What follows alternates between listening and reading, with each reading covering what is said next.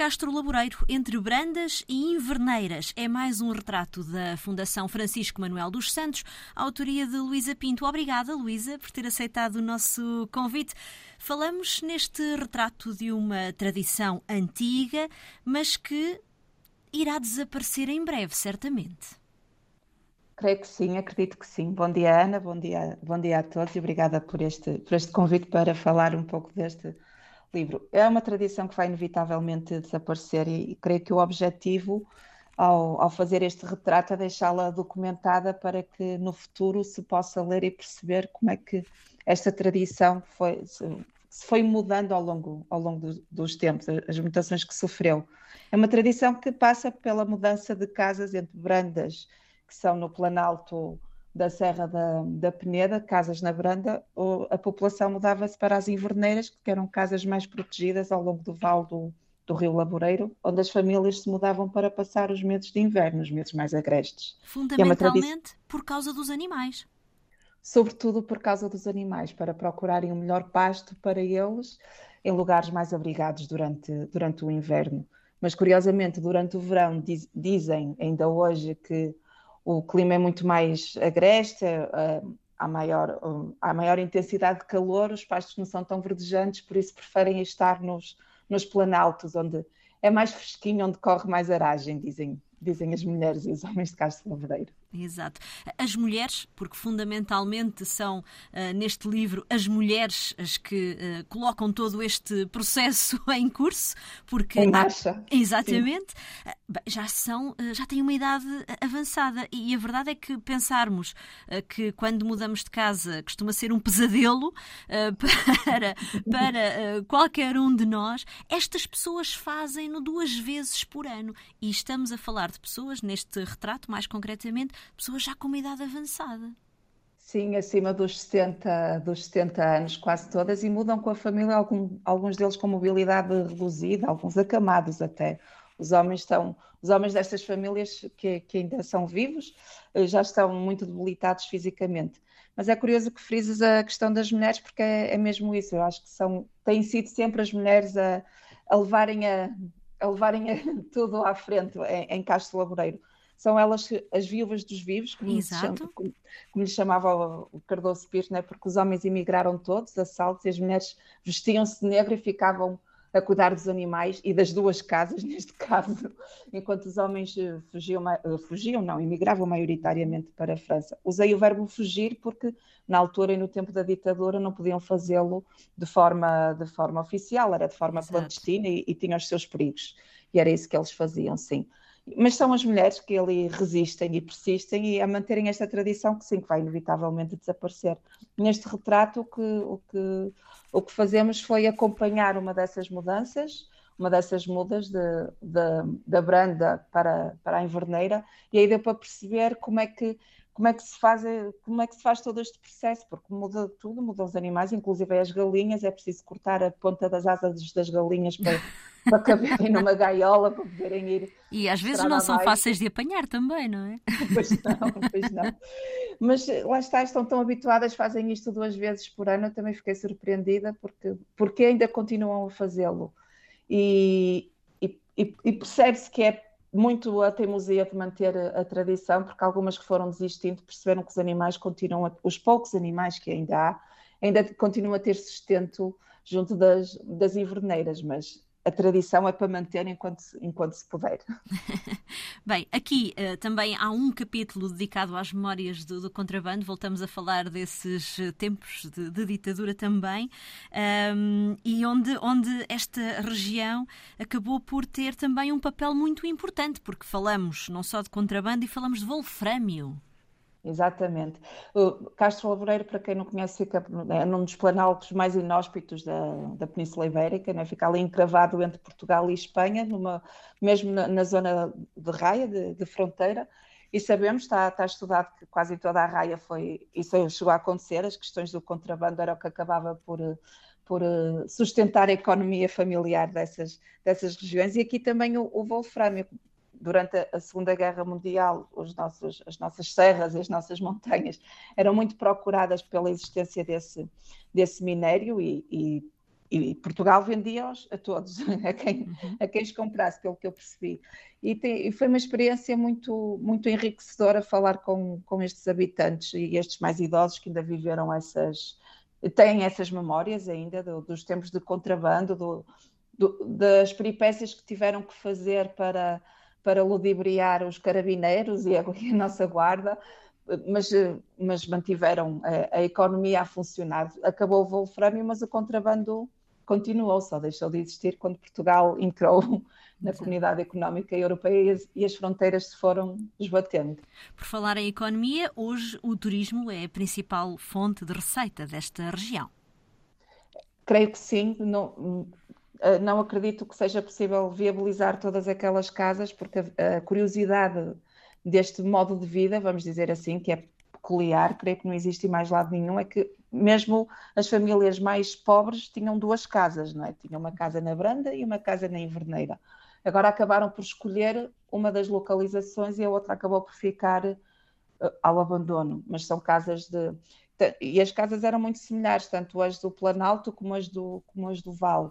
E agora é o turismo que está a começar a, a, recuperar algumas. Há uma história curiosa, uma das brandas, é a branda de Pontes, fica bem lá no fundo e perto do, do Val do, do Laboreiro. Houve um senhor que também foi dos que emigrou, esteve na construção civil em França, que decidiu regressar e está a recuperar a casa na, na aldeia onde ele, não onde ele nasceu, mas onde ele cresceu. ele tem uma ligação afetiva muito grande a essa, essa branda, está a recuperar as casas uma a uma, já são seis. Neste momento tem um projeto de alojamento local em que vai, em que vai alugando essas casas e, e, e por exemplo, é um bom destino de, para, para visita num, num, dos próximos tempos também. Também por lá passei e foi lá quando estava numa dessas casas que ouvi falar desta história que me encantou e emocionou, vamos dizer assim. Exato. Não é muito fácil lá chegar, mas vale a pena, Luísa. Acredito que sim, tenho lá voltado muitas vezes, mas vale a pena lá chegar. Existe também eh, um museu que ajuda a explicar uh, também esta, esta tradição a quem visita esta região? Sim, existe um museu, está bem no centro da vila de Castro Laboreiro. Há muitas razões para visitar Castro Laboreiro e conhecer estas pessoas que ainda fazem estas, estas mudas, como eles dizem, tem, tem o seu apelativo. Mas há muitos mais. Há um castelo altaneiro que, que também creio não há mais nenhum na, na península com aquela localização. No Planalto há a maior concentração de dolmens, a, a, a presença Exato. humana neste Planalto é, é, é de tempos pré-históricos, portanto há muitas razões para, para visitar para visitar esta região. É terra do lobo também, que não existe, por isso aconselho toda a, toda a gente a deslocar-se até Melgaço, ao cantinho norte do, do país, que vai ficar encantado, com certeza. Neste retrato também se sente o impacto da pandemia. Sente. Essa foi uma das, uma das coisas mais dolorosas, entre aspas, para, para mim, porque sendo uma população que já estava habituada a viver no, no isolamento, né, porque o Planalto fica. Eles tradicionalmente, até no início, quando não havia grandes acessibilidades. Isolavam-se até da própria sede do Conselho, do Melgaço, porque aquilo fica a 15, 30 km, 15, 20 km que é preciso subir numa estrada e quando vinham os nevões eles ficavam encerrados no, no Planalto, por isso até tinham melhores ligações com, com Espanha até do que com os próprios portugueses. Com a pandemia, esta população muito, muito idosa ficou terrivelmente assustada e isolou-se ainda mais. Portanto, algumas destas pessoas com quem eu falei no início tinham mesmo muita resistência a falar e a receber e a receber estranhos que lhe aparecessem mesmo com máscaras porque achavam que estavam com que estavam com que podiam trazer alguma alguma alguma má notícia e foi a pandemia afetou-os psicologicamente bastante. Consegui perceber porque disse nomeadamente que uma das principais um, não lhe vou dizer personagem porque ela existe carne e osso, mas a Isalina, que é, creio que é uma das últimas eh, guardiãs desta, desta tradição e é muito representativa daquilo que foi e que ainda é Castro Laboreiro, ela lidou com muita ansiedade com as questões da, da, da pandemia. O único mérito, mérito que teve, vamos dizer assim, foi que lhe deu para começar a escrever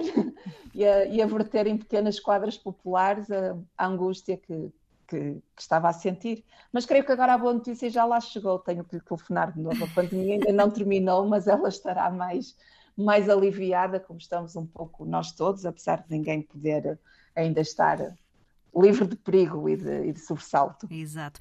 Estamos a viver uma guerra. Não conhecemos o inimigo. Ninguém o viu chegar à terra.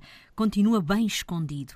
Não vemos armas a matar, só vemos gente a morrer, muitas pessoas a lutar para tentarem viver. Ataca por todo o mundo, mata sem dó nem piedade, levam a economia ao fundo e fazem muito sofrer a humanidade. É um excerto de uma destas quadras da, da, pandemia que Isalina Fernandes escreveu e que Luísa Pinto reproduz aqui neste, neste, neste livro.